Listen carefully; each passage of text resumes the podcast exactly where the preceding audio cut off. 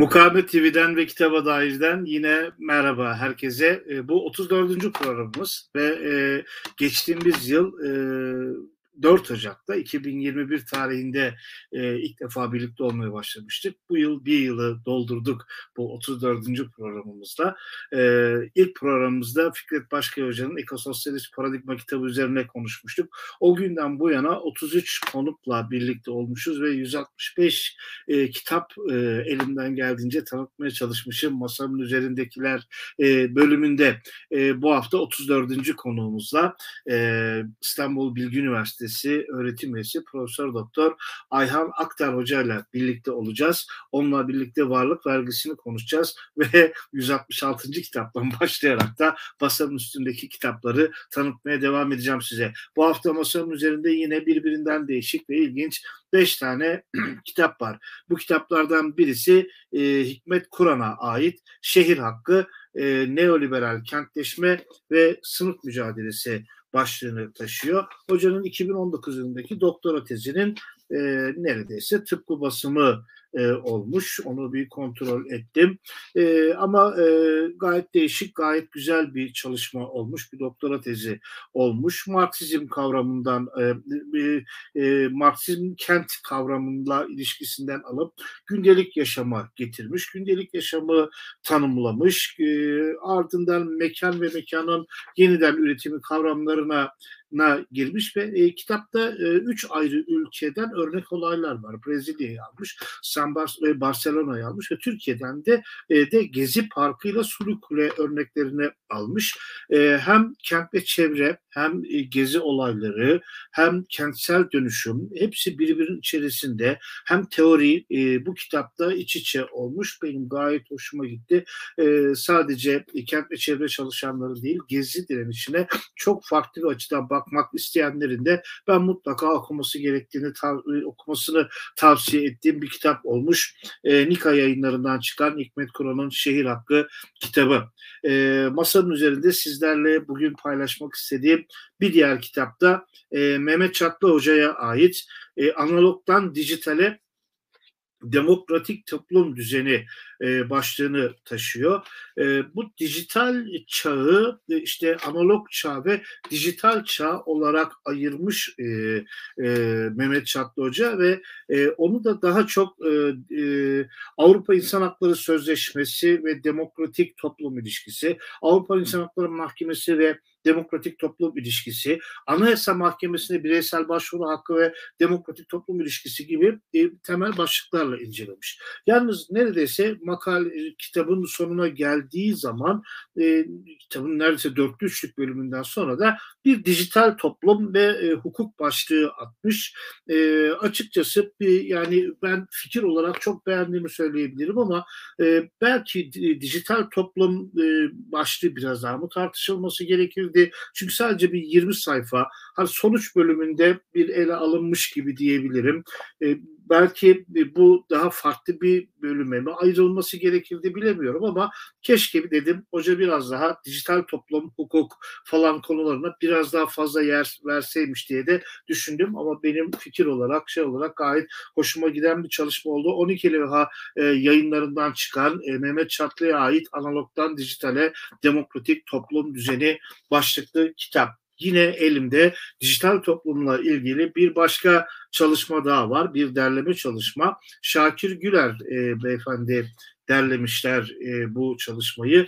E, dijital iletim iletişim araştırmaları Nobel yayınlarından çıkmış bir e, derleme e, eser çok farklı alanlardan e, yazarların e, e-devlet, e, dijital toplum gibi konulardaki makalelerinin bir araya getirilmesinden e, oluşan bir çalışma. 21. yüzyılda iletişim, dijital hatlar, e, yeni medya, görsel kültür, bu görsel kültürün habere yansıması, dijital habercilik, e, işte onun etik sorunları, e, dijital haberciliğin etik sorunları, dijital çağ, e, kriz yönetimi gibi birçok konudaki makale e, bu çalışmada derlenmiş. Özellikle e, dijital habercilik ve e-devlet çalışan araştırmacıların oldukça ilgisini çekeceğini düşündüğüm bir e, çalışma olmuş. Masanın üzerinde sizlerle tartışmak istediğim, ele almak istediğim bir diğer çalışma ise iki Mustafa e, başlığını taşıyor. Kurtuluş 1881-1923 e, Murat Köylü Beyefendi'nin kaleme aldığı e, bir e, çalışma. E, Mustafa Kemal ve e, Mustafa İsmet İnönü'nün isimlerinden e, bir şeyle iki Mustafa başlığını taşıyor. İkisinin çok kabaca biyografileri bir araya getirilmiş. Kabaca dememi demem yani şeyden dolayı değil ama hani bir biyografi olarak bir katkı yok. O genel olarak işte nerede doğdular, nerede işte yaşadılar, neler yaptılar onlar bir araya getiriliyor. Biraz daha e, ilkokul, ortaokuldaki bu biyografilerle ilgili anekdotları rahat bulabileceğimiz bir çalışma olmuş. Öyle yani şey olarak demiyorum. E, çünkü e, yani Atatürk'ün e, işte matematik öğretmeninin e, de, de adının Kemal olması esprisi işte onun da Mustafa olması onu da işte Kemal adını vermesi var uzun uzadıya detaylı bir şekilde böyle bir şeyle anlatılıyor. Biraz e, tabii tarih algısı ile ilgili ben e, en azından benzer noktalardan bakmadığımızı rahatlıkla e, söyleyebilirim. E, Osmanlı'nın bozuluşu, e, Osmanlı'nın ortadan kalkışı burada bakınca e, kadim Osmanlı İmparatorluğu'nun geleneksel sınırlarından içeriye Fransız devrimi giremedi. Köhneleşen devlet yapışı, yozlaşan yönetim ve ordu imparatorluğun varlığını sürdürmekten çok ayak ayakta durmanın hesaplarını yapıldığı bir döneme girmesine sebep oldu gibi. Hani böyle daha e, tarih biliminden ziyade daha hakim söylencelerin e, biraz daha aktarıla geldiği e, bir çalışma olmuş. En son artık şey yapılırken en sonda işte 100 yıldan fazladır kaynakları, pazarları sömürülen Osmanlı için her geçen gün daha yoksullaşarak yabancı tefecilerin elinde çaresizce bir sonraki gün önceki günü aratır duruma gelmişti şeklindeki yani ifadeler güzel belki satışları da artırıyordur bilemiyorum ama hani biyografi olarak ben e, çok e, Aa, bunu okuyunca e, bir şeyler yeni bir Atatürk'e ve Mustafa Kemal'e ve İsmet İnönü'ye dair yepyeni bir şeyler buldum diyebileceğim e, bir çalışma e, değilse de e, bir yoğun bir emek olduğu belli. İki Mustafa Kurtuluş 1881-1923 çalışmasında e, masamın üzerinde bu hafta sizlerle tartışmak istediğim bir diğer tanıtmak istediğim bir diğer çalışma Yıldırım Koç Hoca'ya ait e, sendikacıların anlatımıyla Türkiye İşçi Sınıf Hareketi başlığını taşıyor. Sosyal tarih yayınlarından e, çıkmış. E, hocanın 1987-1999 yılları arasında hemen şuraya not almıştım. Ona tekrar kontrol edeyim. Yılları arasında e, birçok sendikacıyla yaptığı röportajları kapsayan e, Türkiye Emek Tarihi, Türkiye İşçi Sınıfı Tarihi ile ilgili yaptığı röportajları kapsayan bir çalışma oldukça derin bir emek var burada. Yalnız e, benim naçizane minik bir e, eleştirim şöyle olabilir. E, saymaca yüze yakın e, kişiyle görüşmüş hoca mu- muhteşem bir rakam, muazzam bir rakam. Ama bir yerden sonra okurken e, bağlamı bulmakta ya da yani bunu neden okuyorum demekte insan karıştırıyor. Belki iki cilde mi bölünebilirdi? Belki bir bağlam etrafında toplamak daha mı iyi olabilirdi? Sadece benimki yanına bir soru işareti koymak Yıldırım Koç Hoca'nın bu eserine ama e, ben göz attım biyografilerde gerçekten değişik şeyler öğrendim.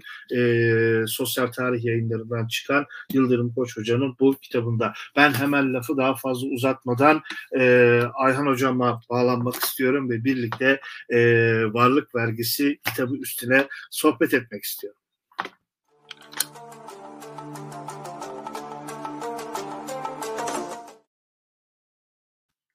Hocam hoş geldiniz.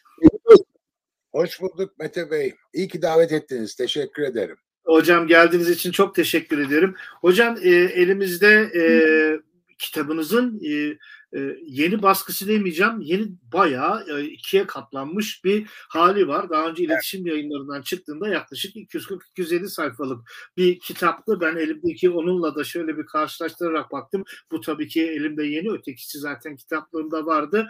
Hocam bayağı bir kitap. Hani e, adı sabit kalmış. Kendisi bayağı bir e, ikiye katlanmış. Şöyle bir e, şey yaptığım zaman birinci bölümü yeniden ya, yani ilave etmişsiniz. Ermeni meselesini, e, Türk-Yunan mübadelesi ve diplomasiyi yeniden ilave etmişsiniz. 8, 9, 10. bölümler baştan ilave edilmiş. Hocam bayağı aslında sıfırdan bir e, çalışma var e, elimizde.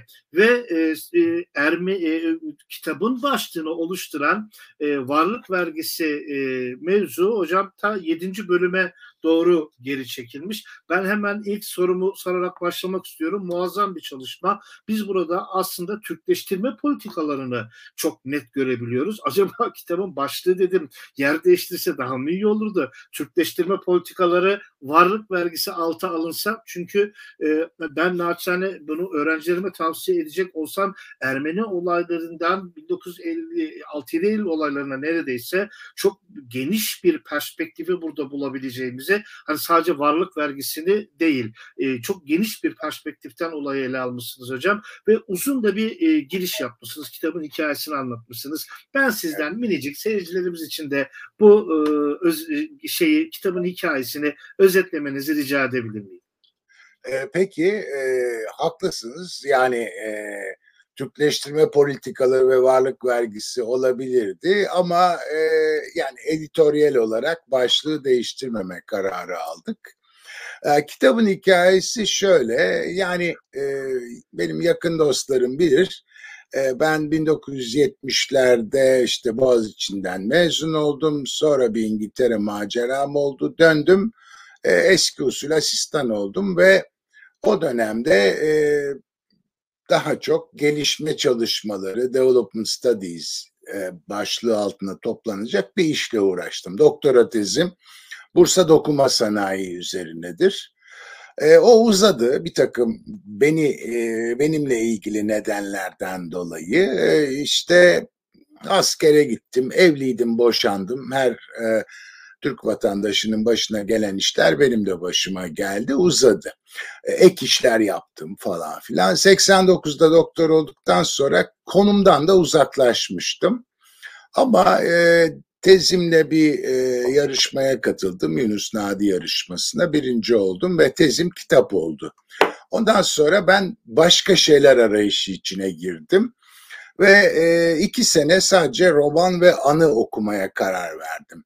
O dönemlerde e, 80'lerin sonu 90'larda böyle şeyleri yapmak mümkündü. Şimdi aman yılda iki tane makale yayınla yoksa biz seni doçent yapmayız diye insanların başına baskı yaptıkları için insanlar şöyle bir rahat bir nefes alıp kafalarına göre takılamıyorlar. Yaratıcılık kafaya göre takılmakla biraz başlar.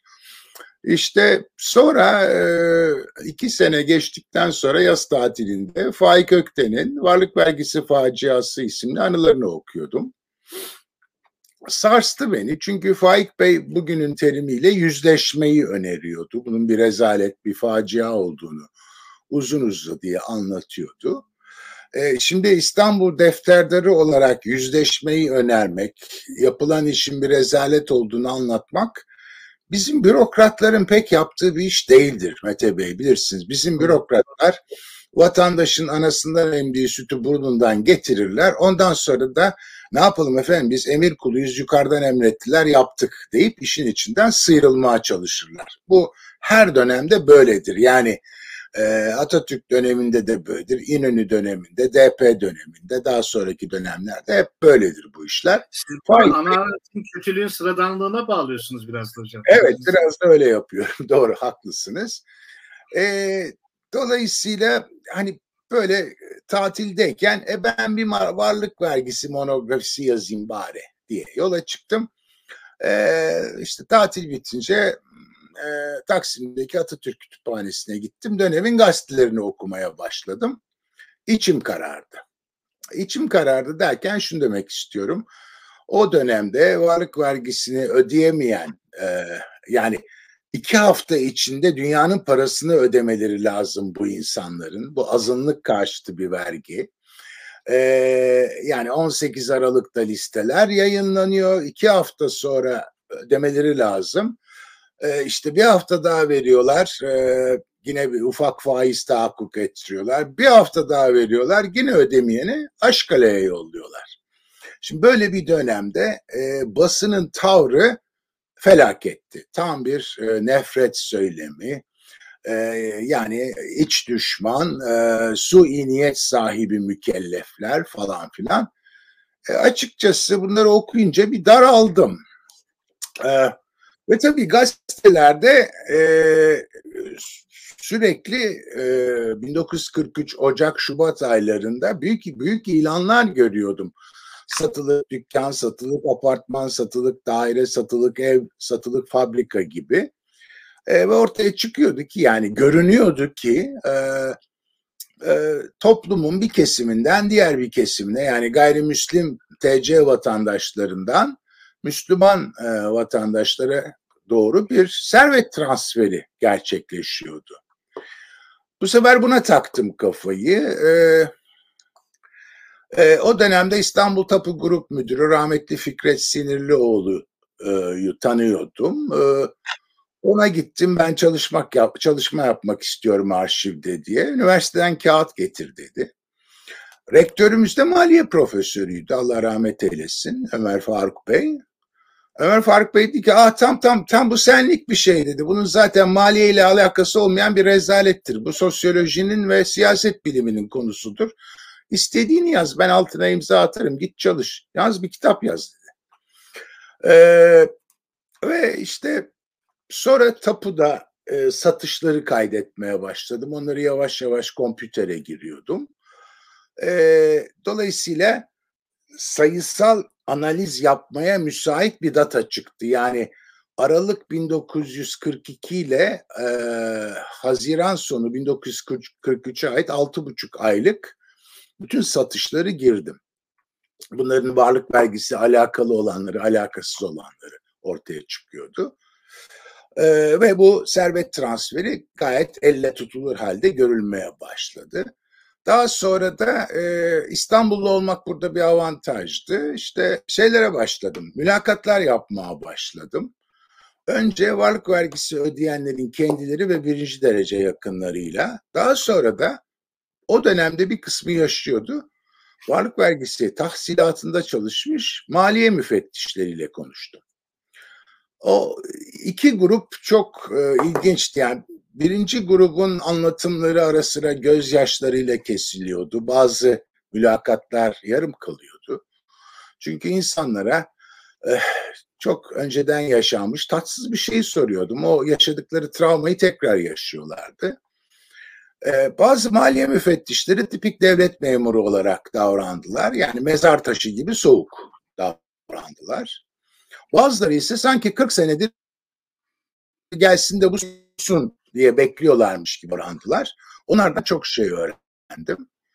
Ve dolayısıyla işin sonunda e, milliyetçilik üstüne bir e, analiz ortaya çıkmaya başladı. Yani e, bizim e, Türk milliyetçiliğinin e, gayrimüslim algısı nedir? Gayrimüslimler ne kadar vatandaştır? Nereye kadar vatandaştır?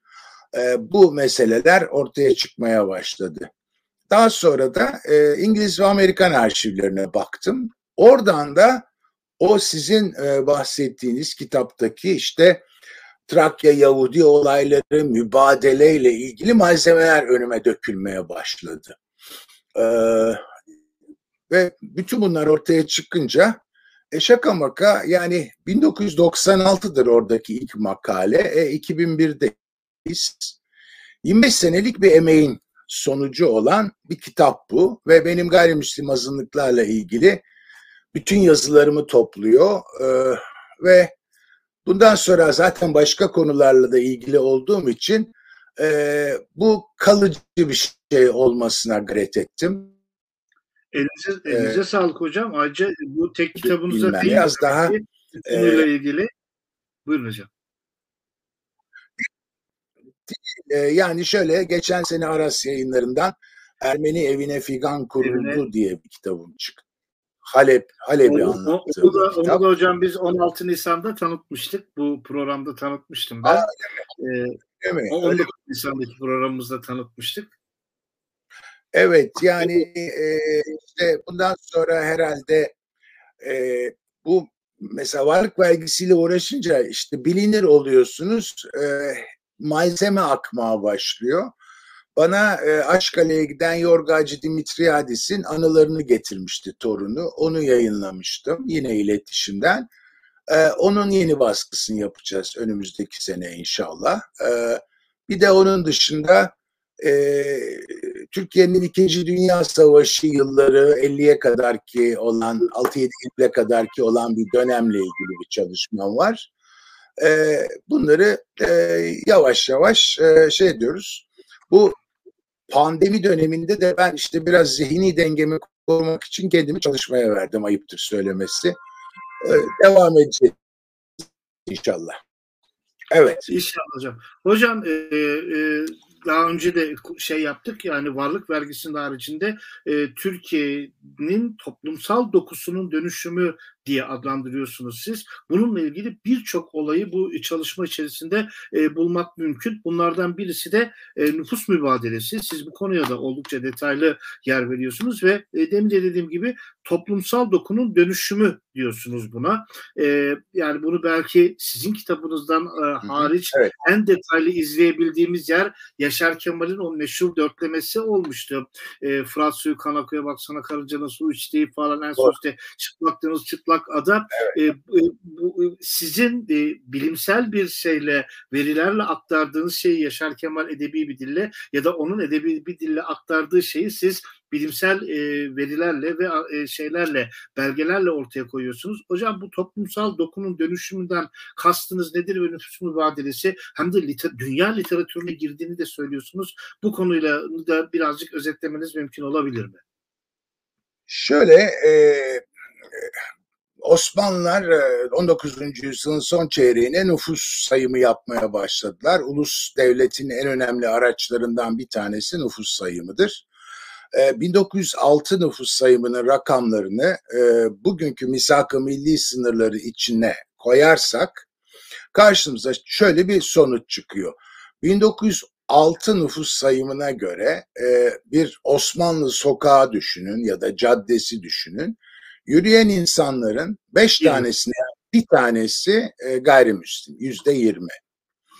E, ondan sonra iki tane önemli olay oluyor. Birinci Dünya Harbi sırasında 1915-16 e, Ermeni soykırımı, tehcir ve katliamlar ya da e, Anadolu'nun Ermenilerden arındırılması süreci ortaya çıkıyor.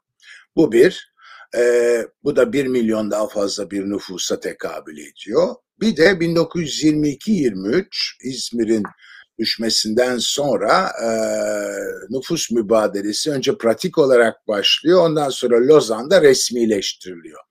O da 1 milyon 200 bin Anadolu Rumu'nun e, Anadolu'dan gidişi. Şimdi e, savaşta ölenleri de yan yana koyduğumuz zaman 1927'de yeni bir nüfus sayımı yapılıyor. Cumhuriyet'in ilk nüfus sayımı 1 bölü 45. E, şey gayrimüslim oranı 2.6. Yani Osmanlı sokağında 5 kişiden biri gayrimüslim iken e, Cumhuriyet'in, Türkiye Cumhuriyeti'nin sokağında ya da caddesinde 40 kişiden bir kişi oluyor. Bu müthiş bir demografik değişiklik. Ha bu sırf demografik değişiklik mi? Hayır, daha da öte bir şey. E, bu e, e, Ermeni soykırımı ve nüfus mübadelesiyle Türkiye e, Anadolu, e, özellikle Anadolu, e, işçi sınıfının en gelişmiş unsurları yani beceri sahibi insanları kaybediyor. Küçük ticaret erbabını kaybediyor ve tüccarları kaybediyor. Yani e, baktığınız zaman e, mesela İzmir'e bakın. 19. yüzyılın ikinci yarısında İzmir bir ihracat merkezi değil mi? Tarımsal maddelerin ihraç edildiği yer. Tütündü, pamuktu, incirdi, palamuttu. Bunlar ihraç ediliyor. Şimdi e, bu ihracatı düşündüğünüz zaman ihracatı bil fiil yapanlar Levanten tüccarlar. Avrupa kökenli insanlar İzmir merkezde oturuyorlar. Yazları da İzmir sıcak olduğu için Bornova'da, Bornova'daki villalarına gidiyorlar. Bugün Ege Üniversitesi'nin şık binaları o eski e, Levanten konaklarıdır. E, peki üretici kim? Üretici Müslüman köylü. E, yani Ödemiş'in, Menemen'in köylüsü bunlar. Peki aracı kim? Aracı da Rum tüccar. Şimdi aradan Rum tüccarı çektiğiniz zaman, onları yolladığınız zaman Müslüman üretici malını pazarlayacak adamı bulamıyor. Levante'nin Türkçe konuştuğu da tartışmalı. Onlar bütün işleri Rum tüccara bırakmışlar. Dolayısıyla e, mübadeleden sonra e, Cumhuriyet'in ihracat rakamları 5-6 sene e, eski eski seviyesine çıkamıyor. Ondan sonra çıkıyor 1929 krizi geliyor. Yani baktığınız zaman bir sürü şeyi üst üste analiz edebilirsiniz. Niye Fethi Okyar 1930 senesinde İzmir'e gittiğinde yüz binlerce insan karşılıyor onu? Krizin etkisi. Krizin ve ekonomik çöküşün etkisi. Niye Fethi Okyar'ın partisi kapatıldıktan sonra Menemen olayı oluyor? O da radikalleşmenin etkisi. Tabii ki o zamanlar insanlar Marksist-Leninist olmuyorlar. Dini radikalleşme oluyor. Yani eli eli silahlı Nakşibendi şeyhi ortaya çıkıyor. Şimdi bütün bunları baktığınız zaman e, gayrimüslimlerle ilgili meselelere e, göz atmaya başladığın zaman olup bitenlere bu açıdan bakmaya başladığın zaman çok farklı bir Türkiye tarihi görmeye başlıyorsunuz Mete Bey.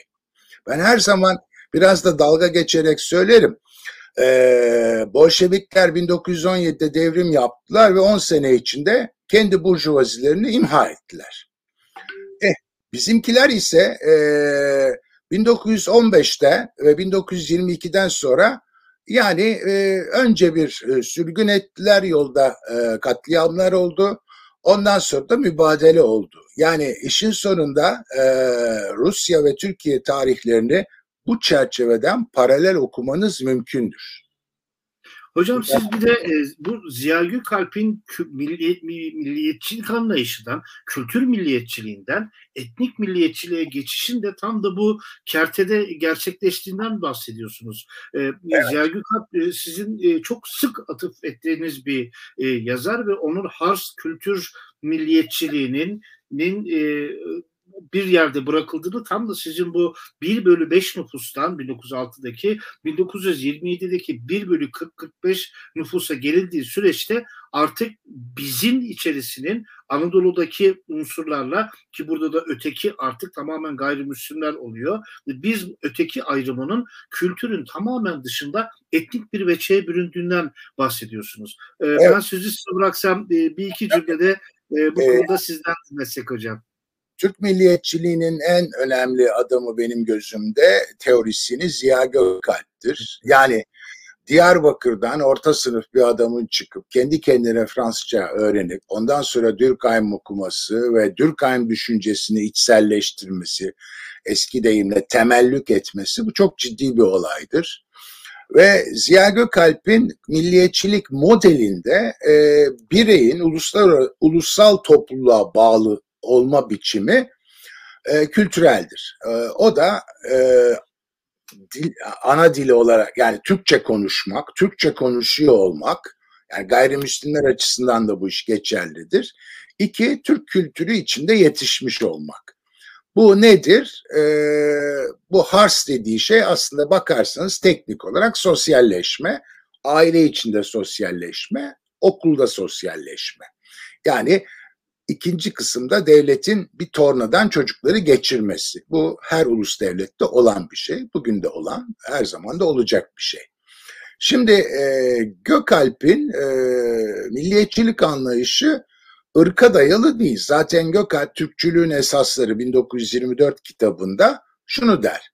Yani aman arkadaşlar biz e, e, ırkı esas alırsak e, yani bu bu milletin e, dokusunun parçası olan Boşnaklar, Arnavutlar, Çerkesler, Kürtler bunları Yani bir, bir, bir çırpıda dışarı atmamız lazım. Bu olacak iş değildir. Ve çok basit bir örnek veriyor. Irk diyor yarış atlarında önemlidir diyor. Onların diyor yani atın e, anasının babasının yarış kazanmış olması atın kıymetini arttırır. Irk, ırk orada önemlidir. İnsanlarda ırk önemli değildir. Kültür önemlidir diyor. Şimdi bu e, kapsayıcı ama dikkat edin çok da romantik olmayalım bu konuda asimilasyonist bir e, milliyetçilik anlayışı. Yani Gökalp diyor ki ya kardeşim sen Kürt olabilirsin etnik olarak. E, tamam hiç önemi yok. Ama Türkçe konuşuyorsan, Türk kültürünü biliyorsan, bizim eğitim sistemimizden geçtiysen yani sen Türk e, ulusal topluluğunun parçasısın diyor. E, bu Türkleştirmeci yaklaşım e, bizim milliyetçiliğimizin en önemli boyutudur. Fakat e, işin sonunda 1924'te Ziya Gökalp ölüyor ve yeni kurulan Cumhuriyet'in azınlıkları kapsamak gibi bir derdi yok. Ziya Gökalp'in derdi vardı. Ziya Gökalp çünkü bu yazılarını Balkan Harbi sonrasında yazmıştı. Ama e, yeni cumhuriyetin böyle bir derdi yok. Dolayısıyla onlar etnik milliyetçiliğe kaymaya başlıyorlar. Tabii ki bu kategoriler yok kültürel milliyetçilik yok etnik milliyetçilik bunlar soyutlama kategorileri Mete. Yani e, her her e, e, kültürel milliyetçiliğin içinde her vatandaşlık esası üzerinde yükselen e, milliyetçiliğin içinde bazı etnik meseleleri bulabilirsiniz. Karşınıza çıkar.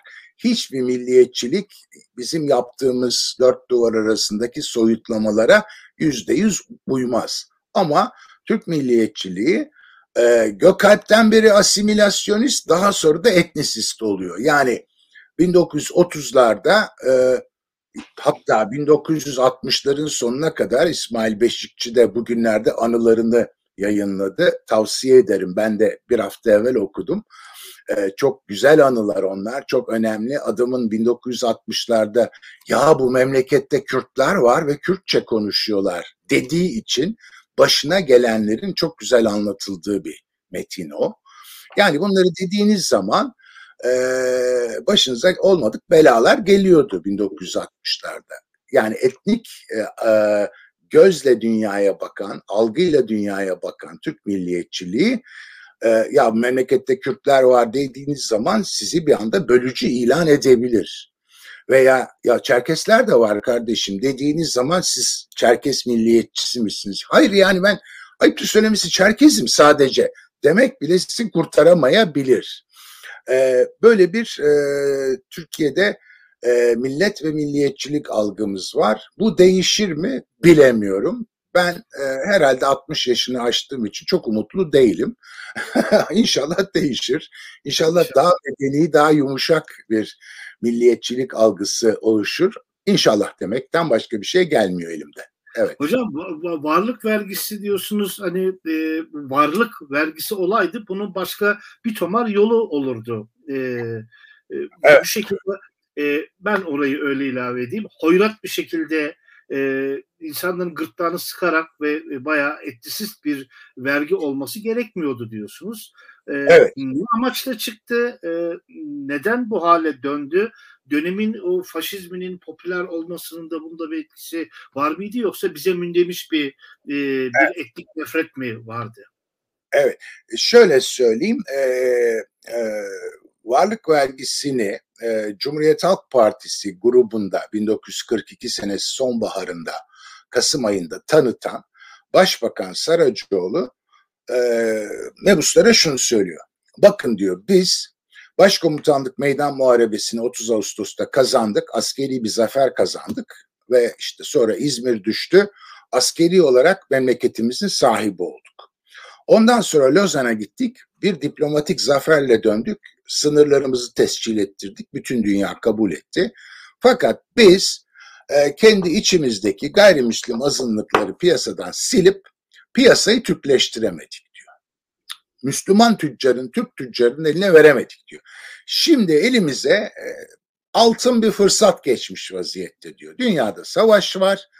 Biz bir vergi çıkaracağız e, ve bu gayrimüslim azınlıklara Türklerden çok daha fazla vergi tarh edeceğiz ve e, bunlar e, bunu ödeyemeyince zaten mallarını satacaklar ve böylece gayrimenkuller Türkleşecek falan filan. Şimdi burada tabii bu kavramlar da birbirine giriyor.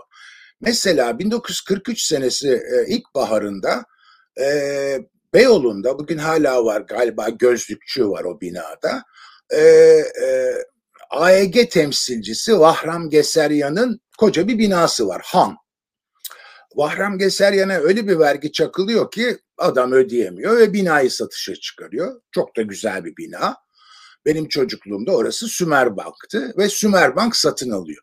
Mesela Cumhuriyet Gazetesi bu haberi verirken e, çok hayırlı bir gelişmeyle karşı karşıyayız. İşte Vahram Geseryan'ın binasını Sümerbank satın almıştır.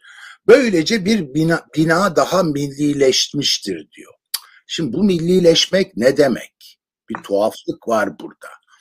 E, ama e, yani gayrimüslimin sahip olduğu mal ecnebinin malı, yabancının malı diye biliniyor. E şimdi Rumlara baktığınız zaman onlar Bizans'tan beri buradalar. Yani hani kim daha yerli yarışmasına girilirse onlar sanki e, tur bindirecek vaziyetteler. Şimdi böyle bir e, şey var. E, dolayısıyla e, biraz evvel bir şey söylediniz. Yani Avrupa'dan esen Nazi rüzgarları mı? Yok hiç öyle Nazi rüzgarı falan değil. Varlık vergisi dediğimiz şey son derece yerli ve milli bir şeydir. Yani dışarıdan etkilenmek diye söz konusu bir şey söz konusu değildir. Savaş şartlarında e, Cumhuriyet Halk Partisi seçkinleri ve milli şef rejimi bunu rahatlıkla uygularız kimse bize bir şey diyemez duygusu içinde yapmışlardır ve bu bakıma da haklı çıkmışlardır. Yani e, ilk başta kimsenin e, bir şey yaptığı yoktur ama 1943 Şubat ve Mart'ında savaşın kaderi değişir. Kızıl Ordu Stalingrad'da karşı ucuma geçer, bir Alman kol ordusunu esir eder. Ve Berlin'e doğru yürüyüş başlar. Orada milli şef tutuşur. Nasıl izah edeceğiz biz olanları? Yazın New York Times'in patronun oğlu Mr. Salzburger gelir ve bazı gazetecilerle konuşur ve bu varlık vergisi denen rezaleti öğrenir. Döner, üç tane yazı yazar. Ne olur biliyor musunuz? Beş gün sonra Türkiye Büyük Millet Meclisi olağanüstü toplanır ve varlık vergisinin tahsilatını durdurma kararı alır.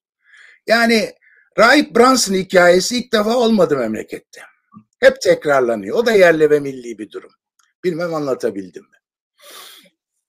Anlayan anlamıştır hocam. Evet. Hocam çok teşekkür ediyorum. Ben son bir soruyla e, sohbetimize nihayeti vermek istiyorum. E, arada söylediğiniz ama ben arada kaynamasını istemem. E, şu anda ne çalışıyorsunuz ve eğer nasipse bundan sonra sizi hangi kitabınızla programımıza davet edeceğiz? Şimdi e, İngiliz arşivlerine gittiğimde epey e, e, fotokopi 300 poundluk fotokopi yapıp e, epey hocam. Bağla dönmüştüm. E, 1939-50 arasını e, biraz yazıyorum. O dönemle ilgili epey malzeme var elimde. Varlık vergisi için kullanmıştım bir kısmını. E, diğer bir kısmını da kullanmak istiyorum. E, biraz daha rahat bir dille e, yani e, daha biraz eğlenceli, daha okuması kolay bir şekilde yazıyorum. E, bakalım bir seneye biter herhalde diye düşünüyorum. İnşallah hocam. Hocam geldiğiniz için, e, görüşlerinizi bizimle paylaştığınız için çok teşekkür ediyorum. Ben ee, teşekkür ederim.